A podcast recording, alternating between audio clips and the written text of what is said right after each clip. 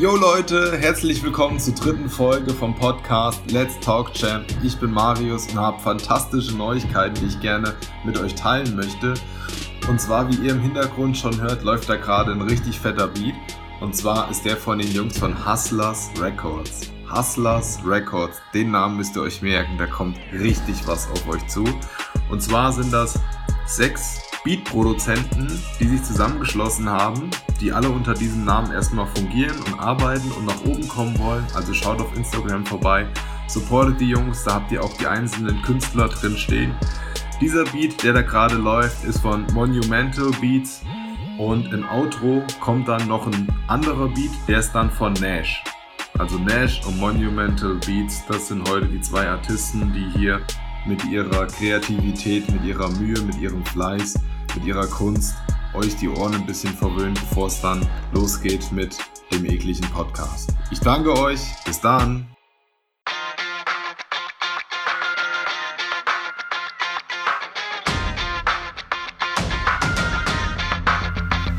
Yo, herzlich willkommen zur dritten Folge Let's Talk Champ, dem Business Podcast, bei dem es nicht nur ums Geschäft geht, ich bin der Marius und ich habe einen richtig, richtig coolen Gast bei euch.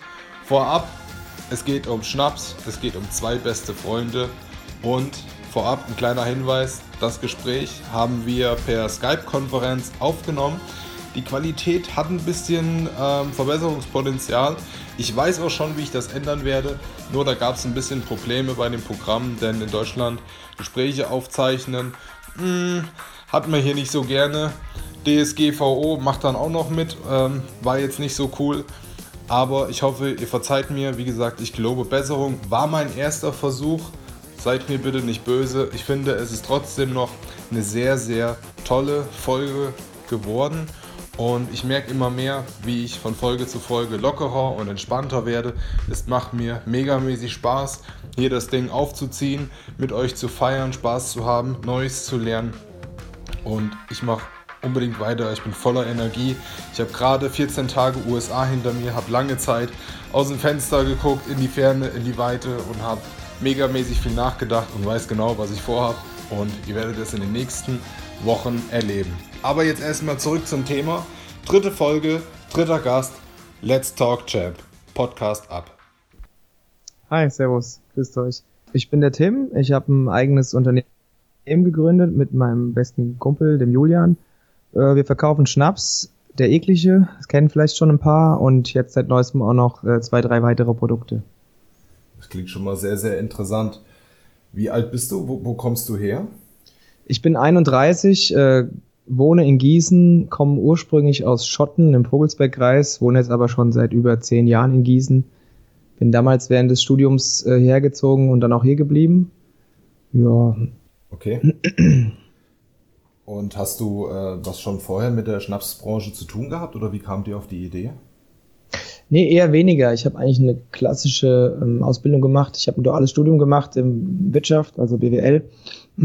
habe dann aber während des Jobs gemerkt, dass das Angestelltenverhältnis nicht so meins ist.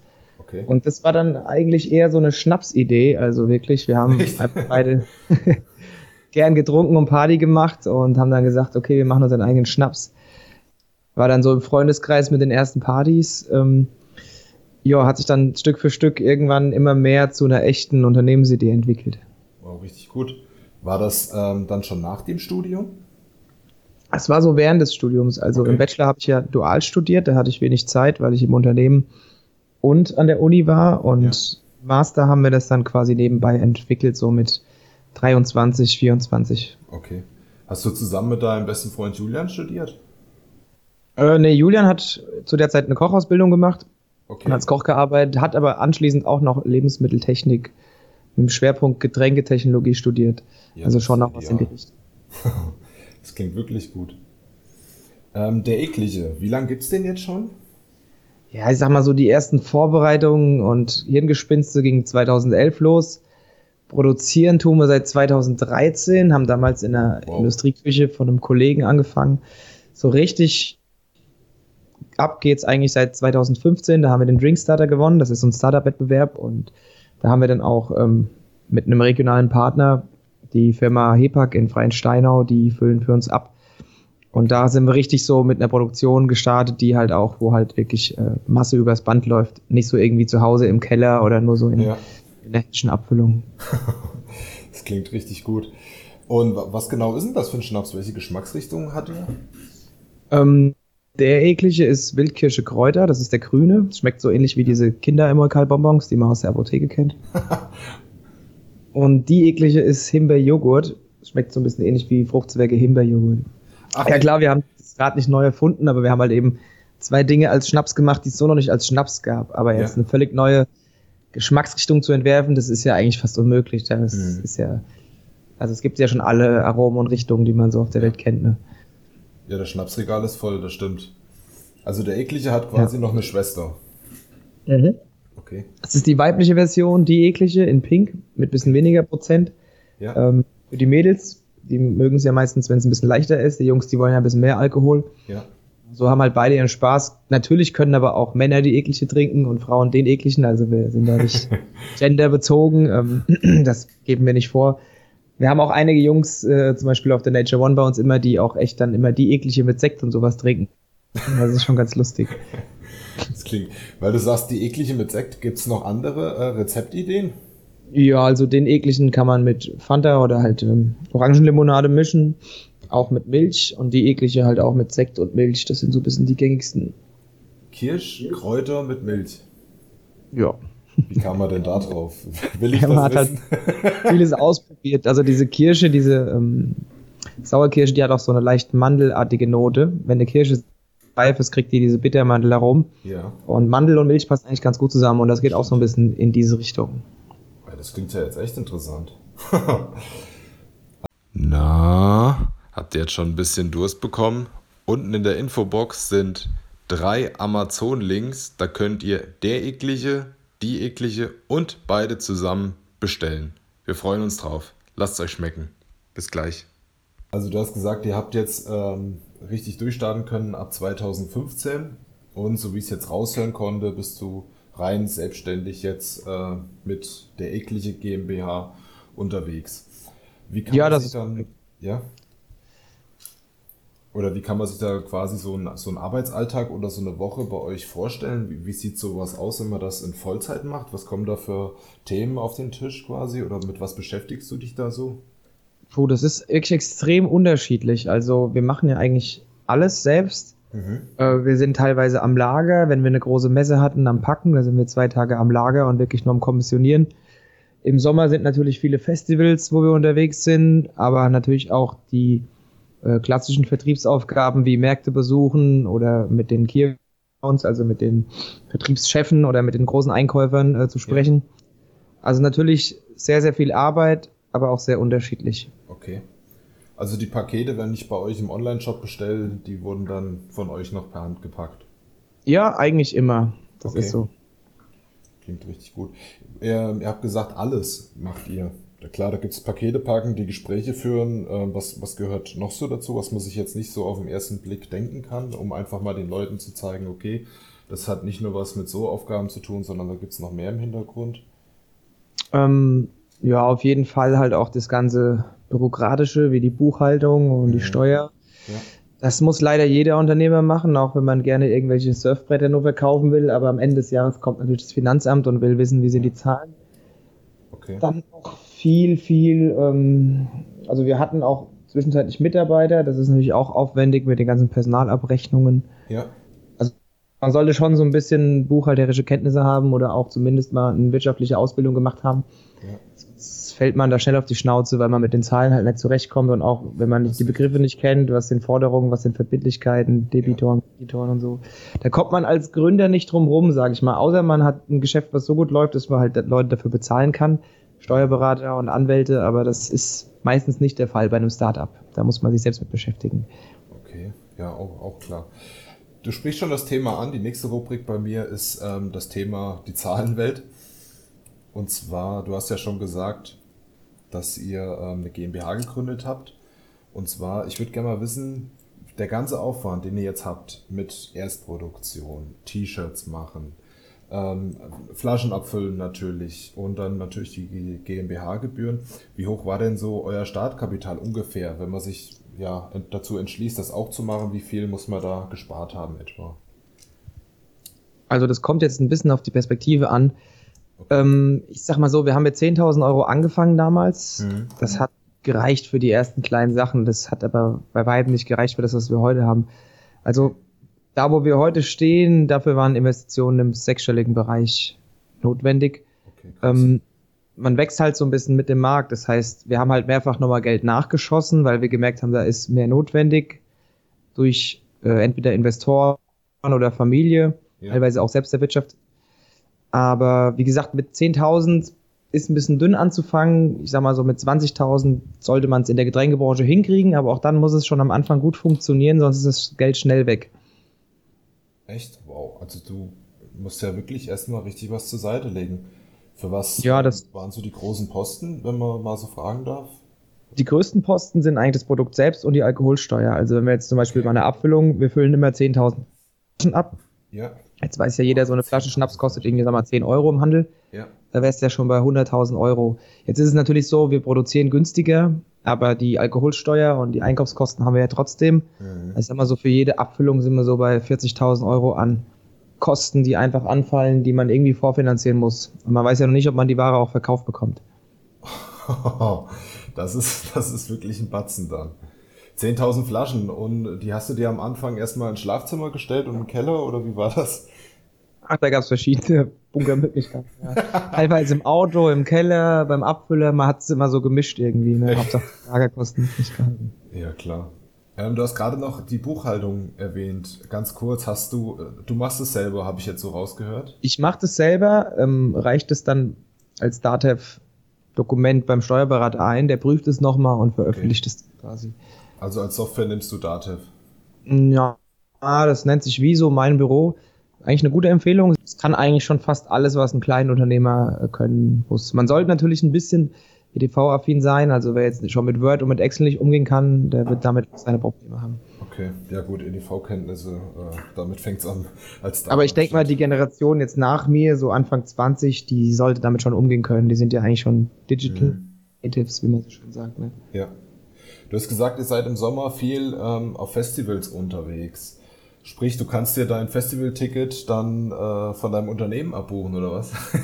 ja, das ist relativ interessant, was du da ansprichst wir können schon sehr viel absetzen. Also okay. Festival-Tickets auf jeden Fall, genauso wie wenn wir jetzt irgendwie eine Veranstaltung machen, auch für die DJs oder okay. Backstage, Getränke und so. Ja. Also das ist eine interessante Branche, wo man definitiv mehr Möglichkeiten hat, als wenn man jetzt irgendwelche Kunststoffteile fertigt. Natürlich, alle sagen aber auch immer, du kannst es ja absetzen, aber das schenkt mir ja keiner. Also man muss es ja auch erwirtschaften. Das Geld ja, fällt ja nicht vom Himmel. Ja, stimmt. Genau.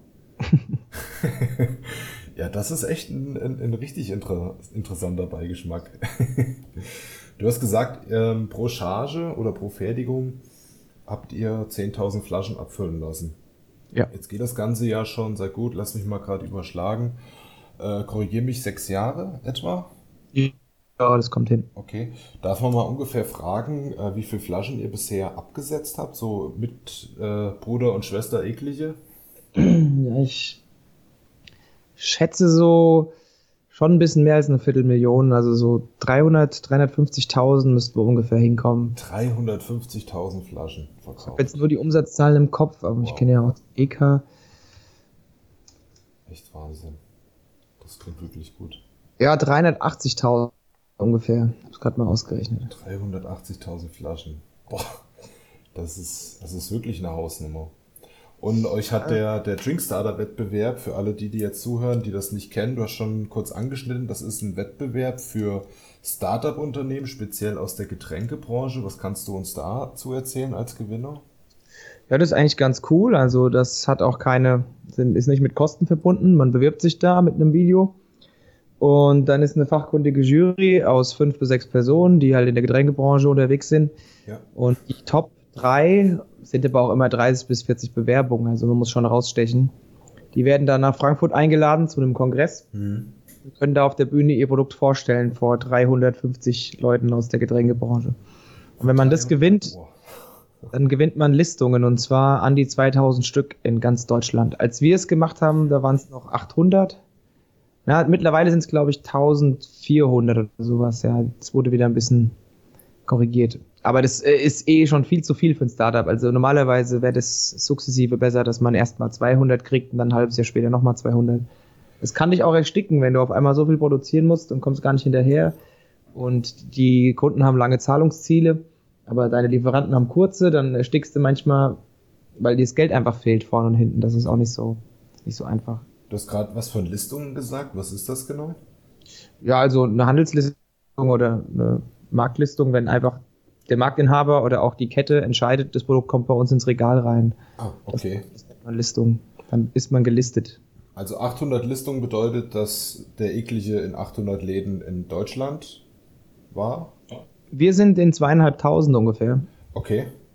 Ähm, darüber hauptsächlich jetzt auch schon beim LEH, also so Kaufland. Rewe, Edeka, Tegut, zum Beispiel auch hier in der Region. Ja. Lebensmittel-Einzelhandel, okay.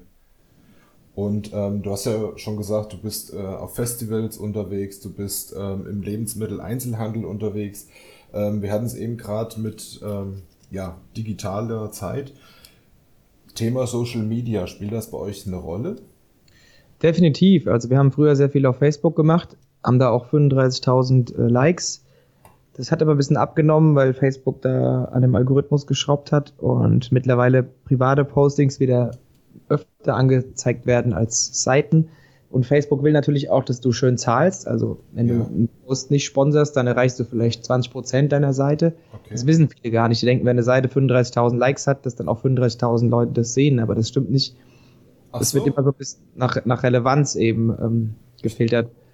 Wenn das Posting interessant ist und viel geliked wird und kommentiert, dann sehen es mehr, als wenn keiner darauf reagiert.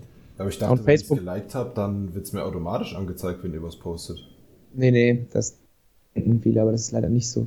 Und Facebook will halt, dass man dafür zahlt, dass die Leute das sehen. Aber das okay. ist auf Dauer ziemlich teuer.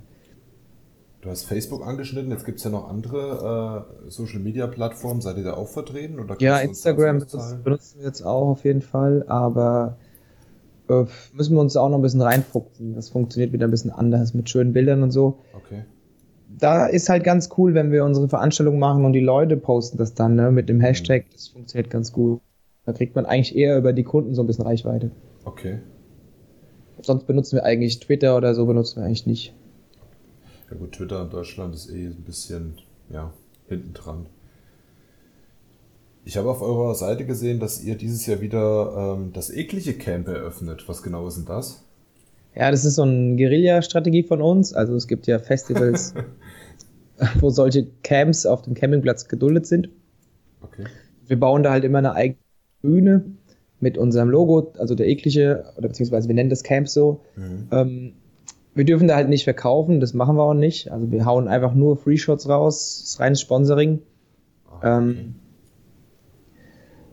ansonsten ist es unbezahlbar. Also ich sag mal, wenn man zu Rock am Ring oder Wacken oder so will, da kommen namhafte Hersteller, ich nenne jetzt keine Namen, das wäre ja. falsch, die zahlen da Millionenbeträge dafür, dass sie da exklusiv sind. So mal eine große Whisky-Marke oder ein großer Kräuterlikör. Ja.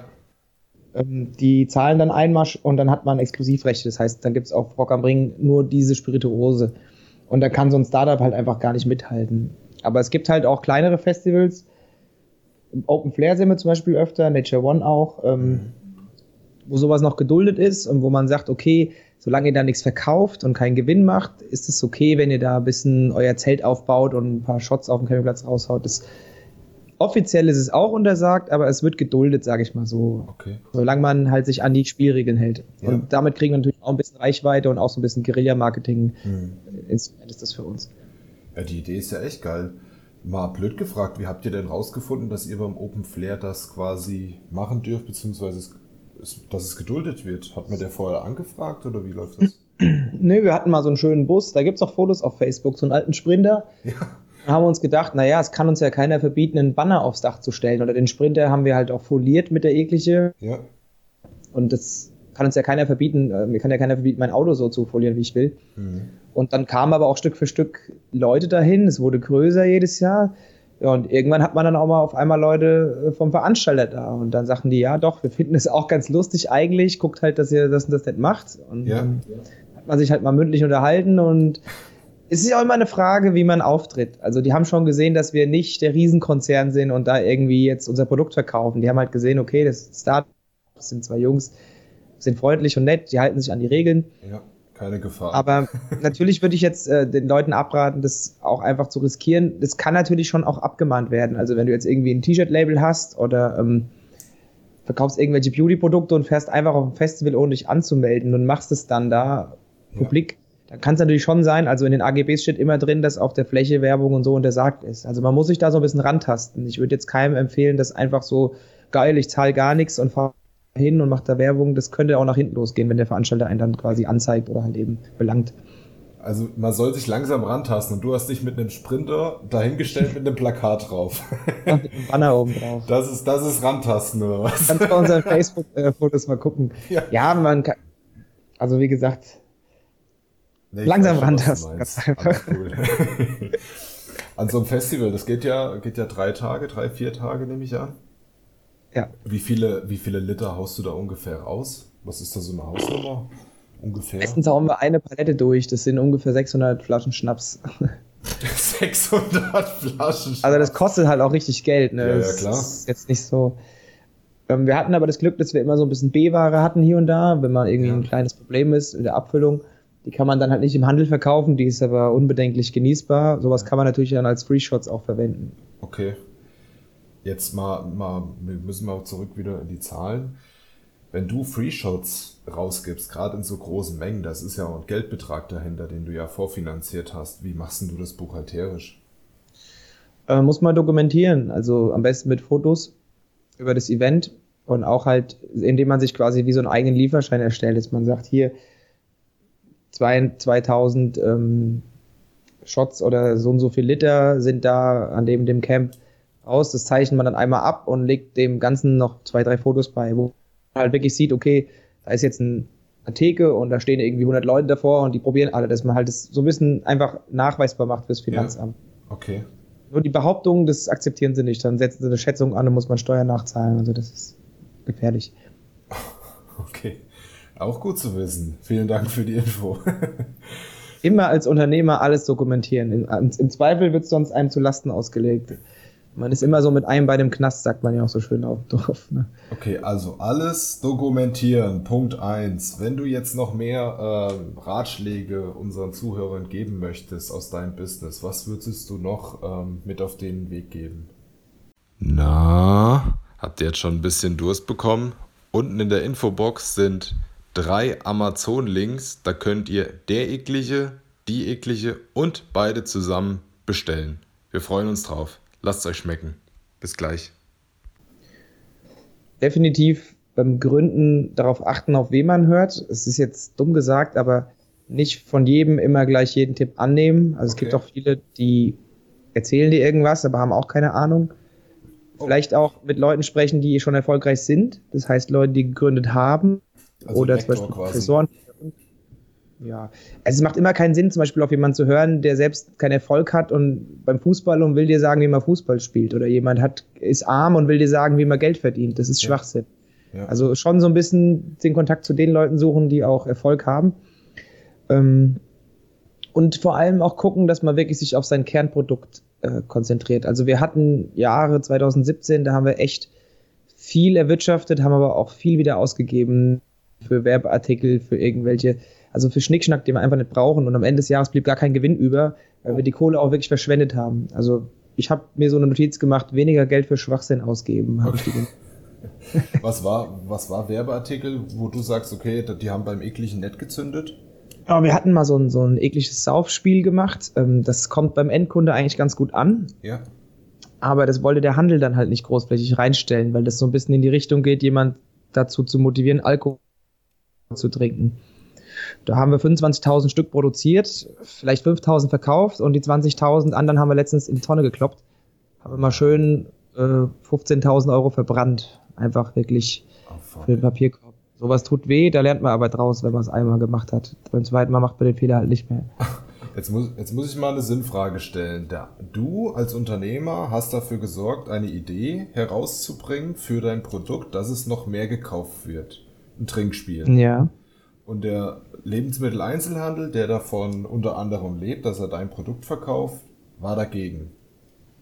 Jein, ähm, der Handel hat, Also die Rückmeldung ist so, die würden es ja auch gerne verkaufen, aber es gibt ja auch in Deutschland diese Spirituosen, ähm, wie nennen die sich, ich überlege gerade, die, die sich quasi darum kümmern, dass Alkoholwerbung nicht Ach so, okay. äh, positiv dargestellt wird. Dass, Genussvoll also- genießen, kann das sein? Ja, da gibt es Bundesverband der deutschen Spirituosenhersteller und die haben auch Selbstverpflichtungen. Da sind viele große mit drin, so manche andere, die so ein bisschen grenzwertig sind, wie zum Beispiel der Fickenlikör, die sind da nicht mit drin. Ja. Ähm, und die sagen halt alle, ja, Spirituose, verantwortungsvoller Umgang, äh, bewusst genießen und so. Ja. Ist jetzt auch teilweise ein bisschen scheinheilig, die gucken halt auch, wie sie mehr verkaufen, aber sie tun sich halt so ausrichten. Okay. Und der Handel ist schon mehrfach quasi durch sowas sensibilisiert worden. Und dieses Trinkspiel ist halt eben so, dass wenn du das spielst, du ja dazu motiviert zu trinken. Ja, absolut. Das ist jetzt nicht verboten, aber es ist halt grenzwertig. Und da haben viele Händler gesagt, nee, das wollen wir nicht, bevor uns da hier irgendwie die Presse oder sonst jemand was um die Ohren haut. Wir würden die Jugendlichen dazu motivieren. Ja, und ich, wir haben es im Endeffekt auch verstanden, Hm. haben es dann auch eingestellt. Also wir vertreiben es auch nicht mehr. Ähm, nicht mehr im Handel auf jeden Fall. Und ja, war halt ein Fehler. Ich denke mal, die Zielgruppe gab es schon, aber man konnte sie halt nicht erreichen, weil der Verteiler eben nicht mitgespielt hat. Und über euren eigenen Shop, hättet ihr das nicht da verkaufen können? Ja, wir haben es jetzt im Webshop drin noch für zwei Euro, aber nur das Spiel an sich, nicht mehr mit Flaschen dabei. Dann kann sich jeder halt selbst überlegen, ob es kannst ja auch mit anderen Sachen spielen oder mit Wasser. Ja. Nicht, nicht mehr so in dem Verbund mit dem Alkohol drin, sondern nur einfach das, das Spiel. Also wenn du jetzt ähm, ein Package machst, ja, zwei Flaschen und ein Spiel, Mhm. Könnte man dir da auf Deutsch gesagt äh, ja ans Bein pinkeln? Ich glaube nicht, ähm, aber es wurde halt, wie gesagt, vom Handel ähm, als grenzwertig gesehen und deshalb haben wir es dann auch so eingestellt. Ja, vom Handel ist klar, aber weil es ja an deinem Online-Shop ist, so dachte ich. Es gibt halt dazu kein Gesetz so richtig, Okay. ne? Es ist jetzt schwammig formuliert. Zum Beispiel darf man jetzt nicht Alkohol als äh, positive Eigenschaften draufschreiben, dass jetzt steht, das ist gesund oder selbst bekömmlich ist, glaube ich, grenzwertig, was oft auf Schnaps stand. Also jegliche positive Aussage mit Alkohol ist eigentlich schon untersagt. Und genauso halt eben, ähm, wenn auf der Flasche draufsteht, ja, du bist stark, wenn du viel trinkst oder so, das wäre auch untersagt. Das Trinkspiel ist halt so ein, ist so eine Grauzone, aber Ja. ist ja immer eine Frage des, äh, der Schädigung und da wir es jetzt sowieso so reduziert haben, also ich gehe davon aus, der Verbraucher weiß schon, wie er damit umgehen muss. Ähm, aber im Endeffekt, also so richtiges Gesetz gibt es dazu halt nicht, was das Mhm. klar definiert. Okay. Ja, dann vielen Dank für den, äh, für den Einblick und den Ratschlag. Das war so dein zweiter Punkt, also wenig äh, oder kein Geld für Schrott ausgeben. Ja, Hast das rate ich jedem. Also, und vor allem nicht ähm, für die anderen leben. Das sollte man auch privat als Privatperson machen. Also kauf dir kein dickes Auto, damit die anderen denken, du hast Geld. Also kauf dir kein äh, dickes Haus, was du nicht bezahlen kannst mit der Rate, damit der Nachbar guckt. Also leb für dich, mach das, Ja, was du willst. Geh gut essen, wenn du das willst, oder fahr in Urlaub. Aber viele Unternehmer neigen auch dazu, zu protzen und zu ähm, prahlen. Und dann kommt mal auf einmal eine Kehrtwende und ein, ein Rückgang und auf einmal haben sie gar keine Sicherheiten. Und dann gehen teilweise die besten Unternehmen gehen pleite, weil die Kohle halt in den guten Jahren einfach verprasst wurde. Also so ein bisschen nachhaltig wirtschaften, kann man auch vielleicht dazu sagen. Nicht so um jeden Preis irgendwie Wachstum und zeigen, sondern eher so langfristig denken und ein bisschen gesund. ein ganz, ganz tolles Statement dazu. Wirklich. Ja, es sollten alle machen, auch Privatpersonen. Also wir Ja, werden ja genau. so zum Ko- Konsum erzogen, aber ich glaube, das ist ja eh auch gerade so eine Wende, die stattfindet mit der ganzen Umweltdiskussion. Ich glaube, wir sollten uns alle mal ein bisschen zurückstellen äh, und ein bisschen runterfahren und dann kriegen wir das auch mit der Erde noch hin. Und das Ja. es ist jahrelang ein bisschen in die falsche Richtung gelaufen, aber die jetzige Generation, die denkt da ja zum Glück jetzt ein bisschen anders. Ja, du hast recht. Gerade so vom Konsum her und, und Sport und Fitness und vielleicht doch noch ein bisschen mehr in die Richtung Veggie und sowas. Ja, du hast recht. Stimmt. Und das Also, natürlich weiter. Ich sage auch immer, ich bin, bin kein Veganer, aber es, weil ähm, es hilft auch, wenn auch die Fleischesser sagen, ich esse nur noch zweimal die Woche Fleisch, dann werden auch schon mal 70 Prozent weniger Tiere getötet. Und Mhm. wenn man halt sagt, ich brauche jetzt nicht den Audi RSQ7 SUV, sondern mir reicht irgendwie auch ein Golf Kombi oder ich fahre mit dem Zug. Ja. Also dahin müssen wir halt kommen, weil ich finde, der Konsum, den wir bislang so gelebt haben, der hat ja dazu geführt, dass die Erde äh, ziemlich verschmutzt ist und auch klimatechnisch halt sich auf eine schwierige Richtung bewegt. Ne? Absolut richtig. Wirklich, wirklich schön beschrieben. Das gucken wir jetzt übrigens auch. Also wir haben ja auch ein neues Produkt, das, ich glaube, da kommen wir noch zu. Und wir versuchen jetzt auch immer kurze Wege. Das ist natürlich auch für uns interessant, weil wir dann wirtschaftlicher sind, aber auch, also wir gucken jetzt schon bei den neuen Produkten, dass wir das relativ nachhaltig machen. Das ist Mehrweg, das ist äh, recycelfähige Wellpappe. Man überlegt sich jetzt auch schon dreimal, braucht man wirklich das Display aus Kunststoff oder so. Also das hat auch bei mir persönlich und auch bei Julian zu was geführt. Diese Diskussion, ja. man merkt es schon, das, das greift bei einem, wenn das so stattfindet. Du hast gerade was von einem neuen Produkt erzählt. Ich glaube, die Chance können wir gerade aufgreifen. Was genau ist da? Äh, ja, wir haben jetzt dadurch, dass der eklige einfach so ein Partyschnaps ist und wir wissen auch nicht, wie lang der Lebenszyklus ist, ob das ewig währt oder ob es dann auch mal zurückgeht. Ja. Nebenbei noch was ganz anderes entwickelt. Also wir machen jetzt den Coca Mate. Ich denke mal, was Mate-Tee ist, wissen ja die meisten. Club Mate, ja. Mio Mate kennen viele. Das ist halt ein Strauch aus Südamerika. Und es gibt aber in Südamerika ja auch noch das Coca-Blatt oder die Coca-Pflanze. Die ist ähm, in Verruf geraten, weil die Europäer halt eben daraus Kokain hergestellt haben. Ja. Aber wir gehen, ähm, mein Kollege, der Julian, war halt in Südamerika und hat diesen Coca-Tee getrunken und hat halt gedacht, super geil, ist lecker und auch so ein bisschen auf, ähm, ja, wachmachend. Und der wird ja auch schon seit Jahrtausenden als Heilpflanze genutzt. Und wir sind die Ersten, also haben das Ganze jetzt als Erfrischungsgetränk rausgebracht. Quasi Coca-Mate, eben Coca-Blatt Mate-Tee und Schwarztee gemischt mit Kohlensäure und ein bisschen Zucker, eben als Erfrischungsgetränk für den Sommer, ist quasi der weltweit erste legale Coca-Tee als Erfrischungsgetränk. Das klingt richtig, richtig lecker. Also, Hast du noch keine Flasche bei dir auf dem Schreibtisch stehen? Äh, nee, ich war ja vorhin erst einkaufen und hatte nachgefragt, weil ich schon auf äh, Facebook gelesen hatte, die Werbung. Ja, immer schön ähm, Tegut fragen, mit denen sind wir gerade im Lesungsgespräch. Also jeder, der den Podcast hört, geht zu Tegut und fragt nach Coca Mate. Äh, dann ist er bestimmt bald im Regal, dann geht das ruckzuck, wenn der Verbraucher da ein bisschen rumnervt. Ja, vor allem, ich finde es halt cool, dass es wieder mal so was ganz Besonderes ist. Also nicht so der, was weiß ich, der zehnte Wodka im Regal oder der, äh, ja, was weiß ich, der, der fünfte Kräuterlikör, sondern wirklich mal was Exklusives. Das fängt bei, beim Ekligen an, sowohl beim Design als auch beim Geschmack geht jetzt wieder in die Richtung Coca Mate. Also das ist wirklich was, was man unterstützen sollte. Und gerade wenn es von, von ähm, jungen, jungen Männern oder jungen Leuten ist, die sich da selber was aufbauen und wirklich so den Arsch in der Hose haben, das zu machen. Denn du hast ja gerade schon erzählt, wie viel finanzielle Kraft da notwendig ist. Äh, gerade deshalb sollte man sowas kaufen und nicht hier die, die fünfte Coca-Cola äh, in die Geschmacksrichtung, was weiß ich. Nee, absolut richtig. Ja, wir versuchen auch immer was äh, Neues zu machen. Also wir haben noch nie irgendwas kopiert, weil das macht eigentlich aus unserer Sicht keinen Sinn, weil man als Startup eh nicht gegen den Großen anstinken kann. Ja. Viele Große machen das leider, aber da muss man mit leben. Ähm, wir hätten den Coca Mate nicht rausgebracht, wenn es nur ein normaler Mate wäre. Also das, hm. das war, ist nie unser Ansatz. Wir wollen auf jeden Fall immer was, was Neuartiges. Wie lange, ja, und das äh, Thema mit dem Startup, da sprichst du was an, das sollte man öfter machen. Auch lieber mal zu einem kleinen Konzert gehen, zum Beispiel. Ne? Nicht, musst nicht zu Iron Maiden fahren, wo 100.000 Leute stehen, die eh schon Millionäre sind. Und guck mal regional, was gibt's für Bands. Spiel vielleicht heute Abend eine Band hier im Irish Pub oder so. Und wenn da nur 50 hin sind, das heißt aber oft nicht, dass die Bands schlecht sind. Also unterstützt eher mal so die Leute von nebenan und die Kleinen. Da tust du der Gesellschaft eigentlich was Besseres, als immer wieder die, die großen Markenprodukte zu kaufen. Absolut richtig. Vor allem, du merkst halt so, dass auch selbst die Großen so den Hals nicht voll kriegen, habe ich so das Gefühl. Wenn ich mir da so die Ticketpreise angucke, da denke ich mir, ey, geht seit, gerade so die ganz Großen, ja, geht seit 40 Jahren auf Tour und das Ticket kostet mich 140 Euro. Leute, ey, ja. weißt du, wie lange man dafür schaffen muss? Echt abgefahren. Ja, aber das fängt überall an. Also, wenn man zum Beispiel weiß, dass der Nachbar Kleidung produziert, dann auch einfach mal da schauen, ne? Ja.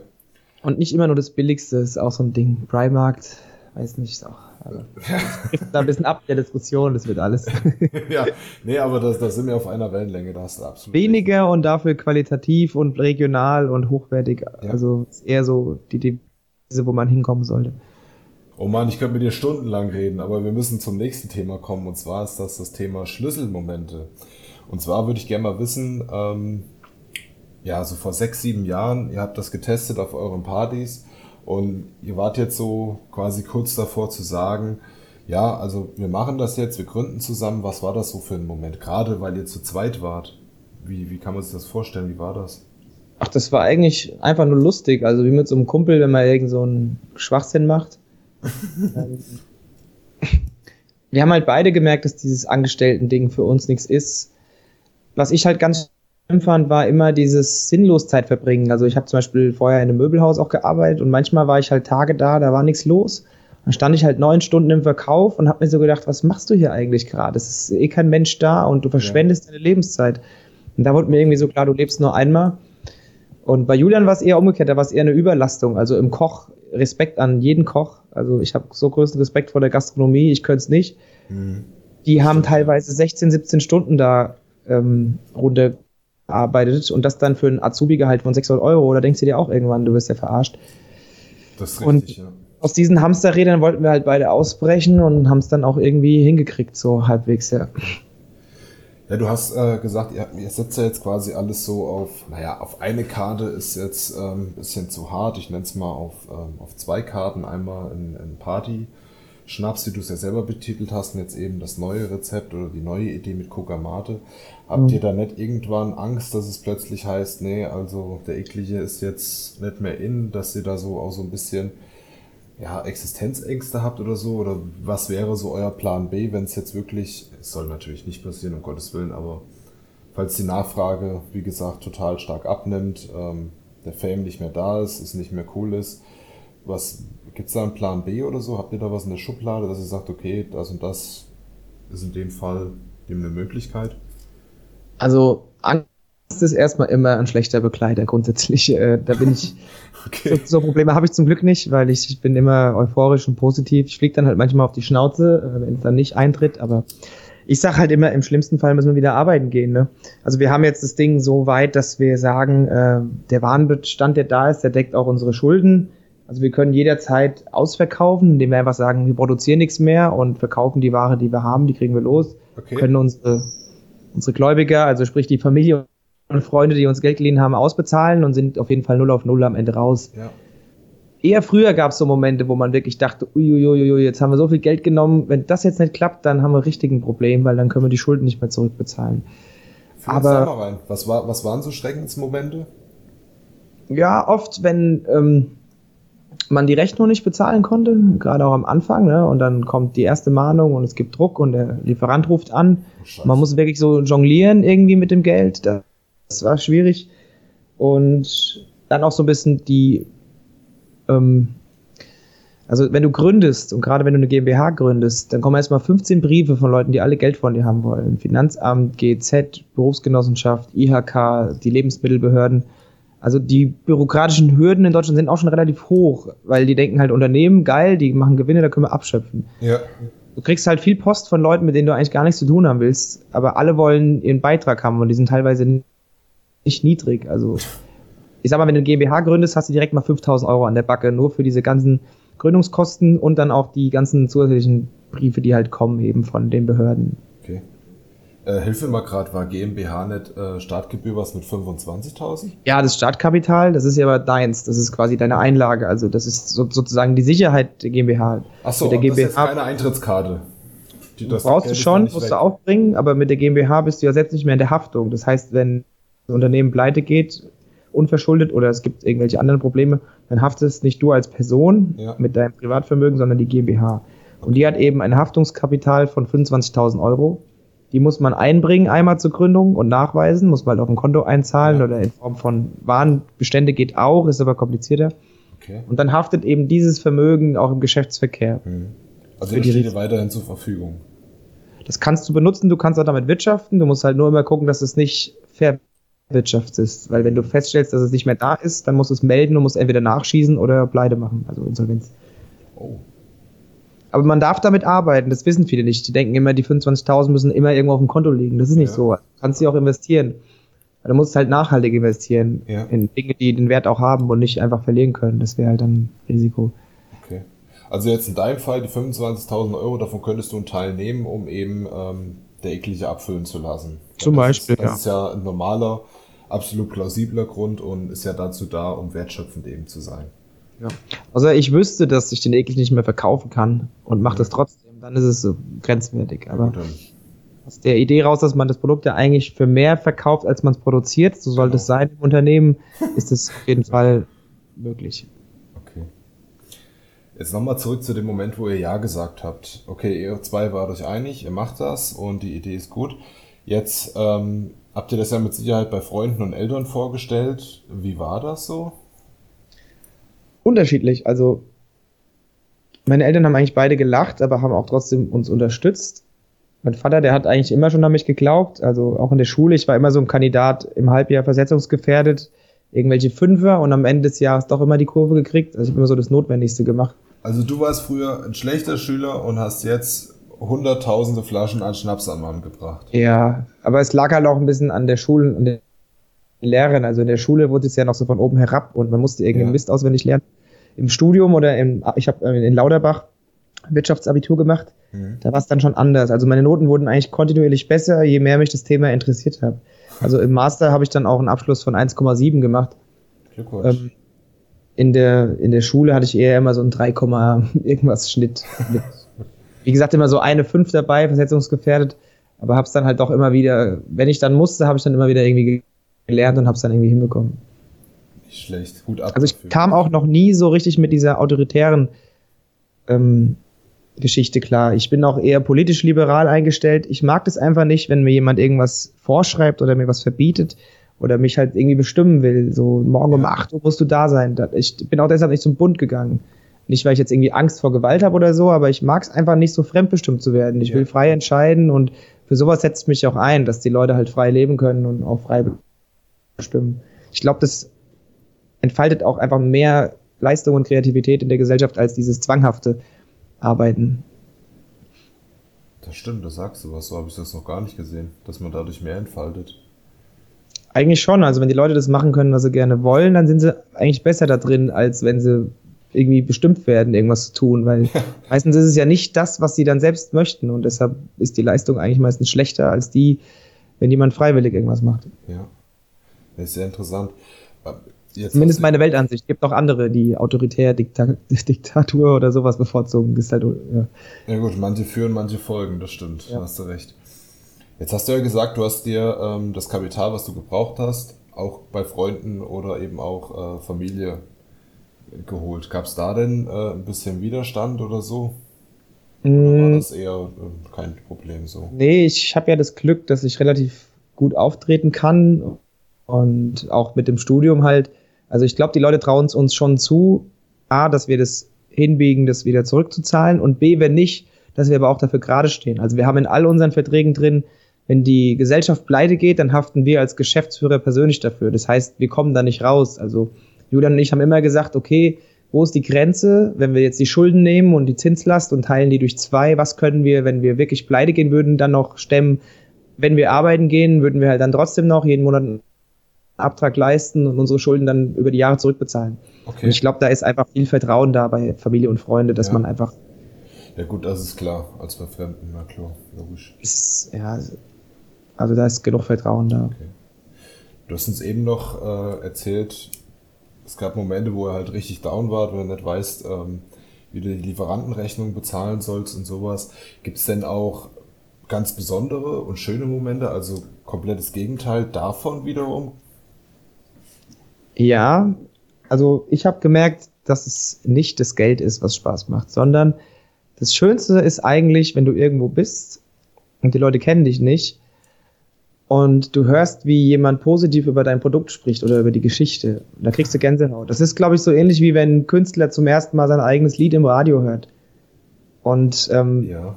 das ist so ein bisschen das, wenn man das mitbekommt, man ist in einem Club und die sagen, hier kennst du das, der eklig und so, probier mal, voll geil. Wenn du da dahinter stehst und der weiß gar nicht, dass du der Chef bist und der bietet es noch dir an oder so. Also das ist so mit der schönste Moment eigentlich, den du haben kannst als Gründer. Vor allem, da, da fallen dir auch zehn Sprüche ein, die du bringen kannst. nee, das stimmt, das stelle ich mir wirklich, also, das ist wirklich was Besonderes. Natürlich auch der Erfolg, ja. Aber wäre der Erfolg dann auch wirklich das Produkt im Regal zu sehen, als der monetäre, also mit Anfang 20, da war ich auch noch so ein bisschen auf Geld aus, wollte unbedingt irgendwie dickes Auto fahren und so. Das hat sich über die Jahre verändert. Ähm, ich finde es halt geil, wenn ich irgendwo hinkomme, in einen Laden oder einen Burgerladen oder sowas und sehe halt, da sitzen fünf Leute und die trinken mein Coca-Mate. Das finde ich, das geht ins Herz. Also da, da bist du richtig glücklich, wenn du das siehst. Weil du die Welt auch irgendwie ein Stück weit veränderst. Zwar nur im Kleinen, aber irgendwie doch Einfluss nimmst. Das macht schon Spaß. Ja. Stimmt. Also habe ich noch gar nicht gesehen. Wirklich, wirklich toll. Ja. Ganz kurz nochmal, ähm, bisschen zu den Zahlen von Coca Mate. Wie lange gibt es das schon oder wie viel habt ihr schon verkauft, so, um, um mal eine Hausnummer genannt, äh, genannt zu bekommen? Ähm, wir haben jetzt hier im Februar unsere erste Charge abgefüllt. Das waren 30.000 Flaschen. Wow. Davon haben wir gut die Hälfte verkauft. Mhm.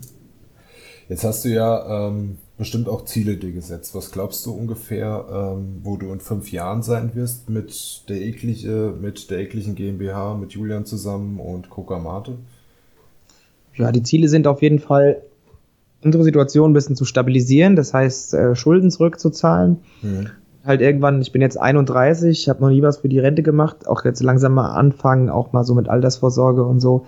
Weil bislang konnte man halt immer so davon leben, aber für mehr hat es halt nicht gereicht. Und Jetzt muss man auch langsam mal daran denken, äh, was zurückzulegen.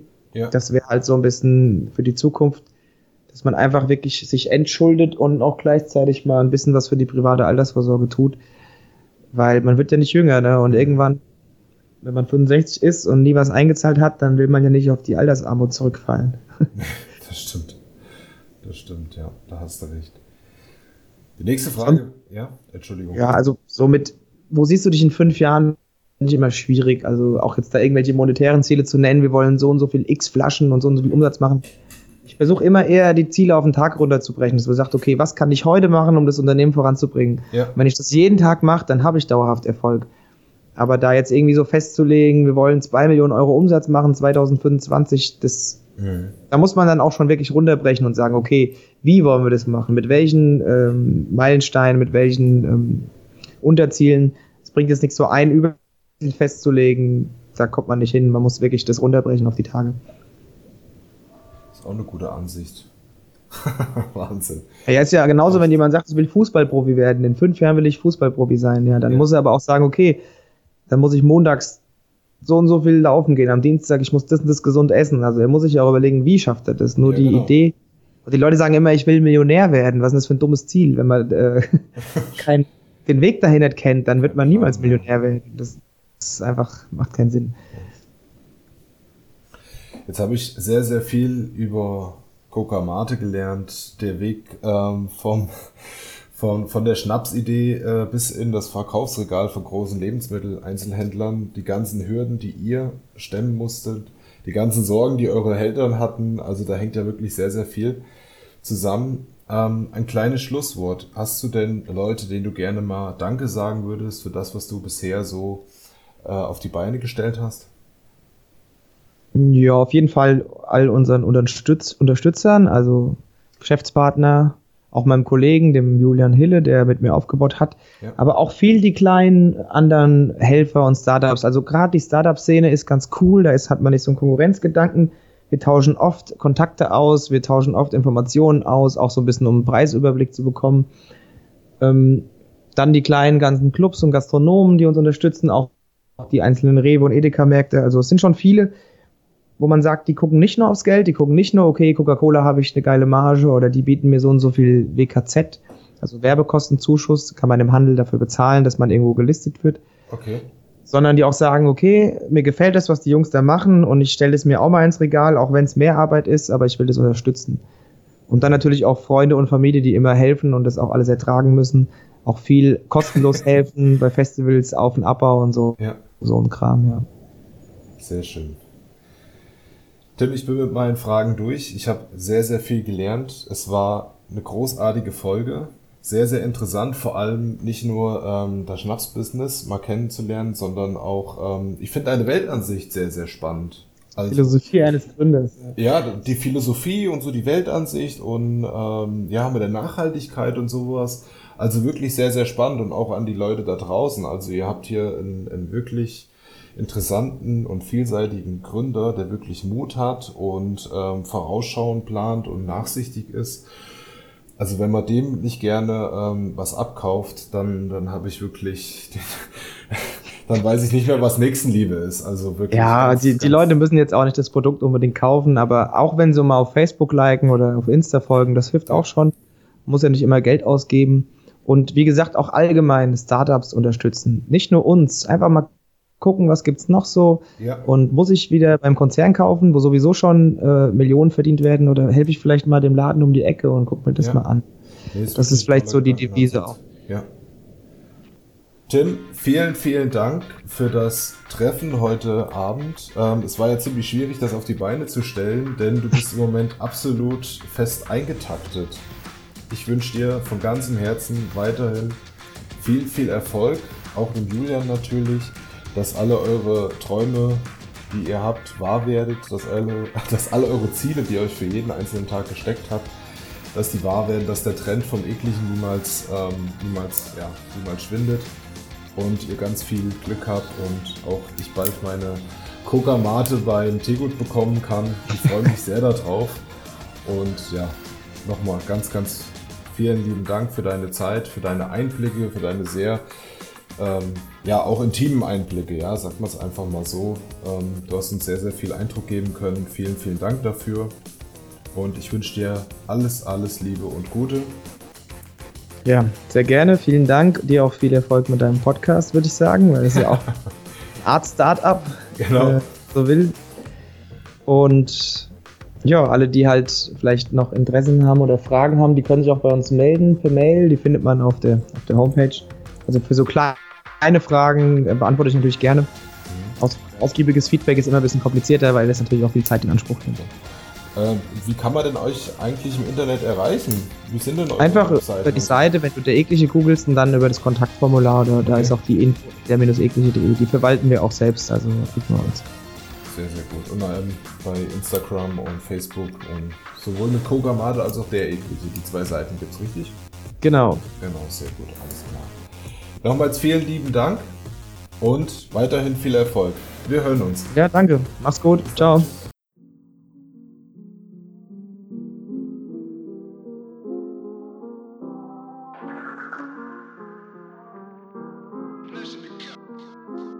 So, meine lieben Freunde, die dritte Folge Let's Talk Champ zusammen mit der eklige, die eklige und Kokamate ist jetzt leider auch vorbei. Ich fand sehr, sehr unterhaltsam und lustig. Ich habe wieder sehr viel gelernt. Eure Aufgabe ist es jetzt, auf die Social Media Kanäle zu gehen und den Jungs einen Daumen nach oben dazulassen und ein Abo, damit ihr immer informiert werdet, wo ihr was kaufen könnt. Falls ihr jetzt Durst habt, könnt ihr natürlich auch unten in der Infobox das Ganze über mich und Amazon kaufen. Würde mich sehr darüber freuen. Hinterlasst auch mir ein Abo und einen Daumen nach oben, wenn es euch gefallen hat. Bitte denkt dran, dieses Format lebt nur von den Gästen, die sich hier zu mir setzen und sich mit mir unterhalten. Falls ihr also Leute kennt, die darauf Bock hätten, die selbstständig sind, die ihren Traum leben, Sagt mir bitte Bescheid. Ich freue mich wirklich sehr darauf, neue Geschichten zu hören, neue Leute kennenzulernen und was Neues zu lernen. Ich freue mich wirklich sehr drauf. Und im Hintergrund läuft jetzt gerade der Beat von Nash. Ich habe es ja am Anfang schon angekündigt. Nash ist einer der sechs Artisten und Künstler und Beatproduzenten bei Hustlers Records. Und den Leuten müsst ihr wirklich folgen. Also geht auf Insta, verfolgt die Jungs, hört euch die Beats an, die haben es wirklich drauf. Ich bin jetzt mal ruhig, habe jetzt genug geredet und genießt noch mal ein bisschen den Beat. Macht's gut, bis bald.